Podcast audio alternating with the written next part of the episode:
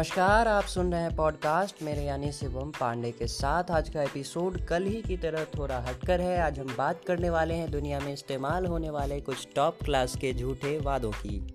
और इस एपिसोड की हम शुरुआत करते हैं एक ऐसे वादे के साथ जिसका इस्तेमाल या फिर जिसका सामना सभी के साथ कभी न कभी ज़रूर हुआ है। और वो वादा है, भारतीय माओ द्वारा अपने बेटे से ये कहना। मेरे पास आजा बेटे नहीं मारूँगी। जबकि असलियत ये है कि बेटे भूल कर भी मत जाना। बड़े ही कूटे जाओगे। बुलाती है, मगर जाने का नहीं।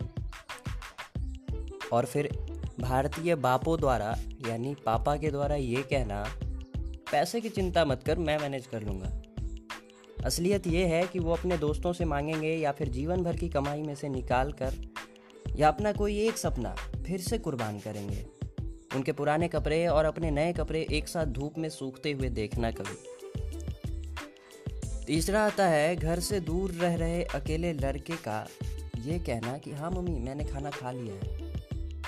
असलियत ये है कि कई बार अकेले में रूम के दरवाजे के पीछे बैठकर वो लड़का रात भर रोता है। और इसके भी आगे चलते हैं। रूममेट द्वारा ये कहना, भाई, कल से जिम शुरू करेंगे। असलियत ये है कि वो कल कभी नहीं आएगा। वो कल कल ही रह जाएगा। इसलिए खुद उठो, उसके भरोसे मत रहो। दोस्तों द्वारा ये कहना कि बियर शराब थोड़ी होती है। असलियत ये है कि बियर में भी अल्कोहल कंटेंट होता है। लड़की अपने प्रेमी से पीरियड्स के दौरान। मैं एकदम ठीक हूँ, बस थोड़ा सा मूड ऑफ़ है।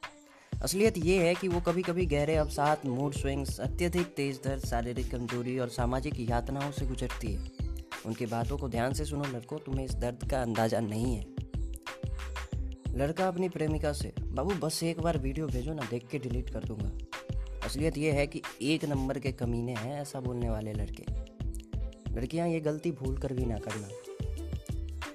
और सबसे लास्ट वाला आता है मोस्ट पॉपुलर है। नेताओं द्वारा यह कहना कि इस चुनाव के बाद आपकी समस्याओं का समाधान हो जाएगा। असलियत ये है कि ये जुमला आपको अगले चुनाव में फिर से सुनने को मिलेगा। ये कभी ख़त्म नहीं होने वाला। नेताओं की चाल कभी बदलने वाली नहीं है। ओ भाई, मारो, मुझे मारो। सुना होगा ना? अच्छा ठीक है। हँसते रहिए, मुस्कुराते रहिए, सुनते रहिए, सुनाते रहिए पांडे जी का पॉडकास्ट बाय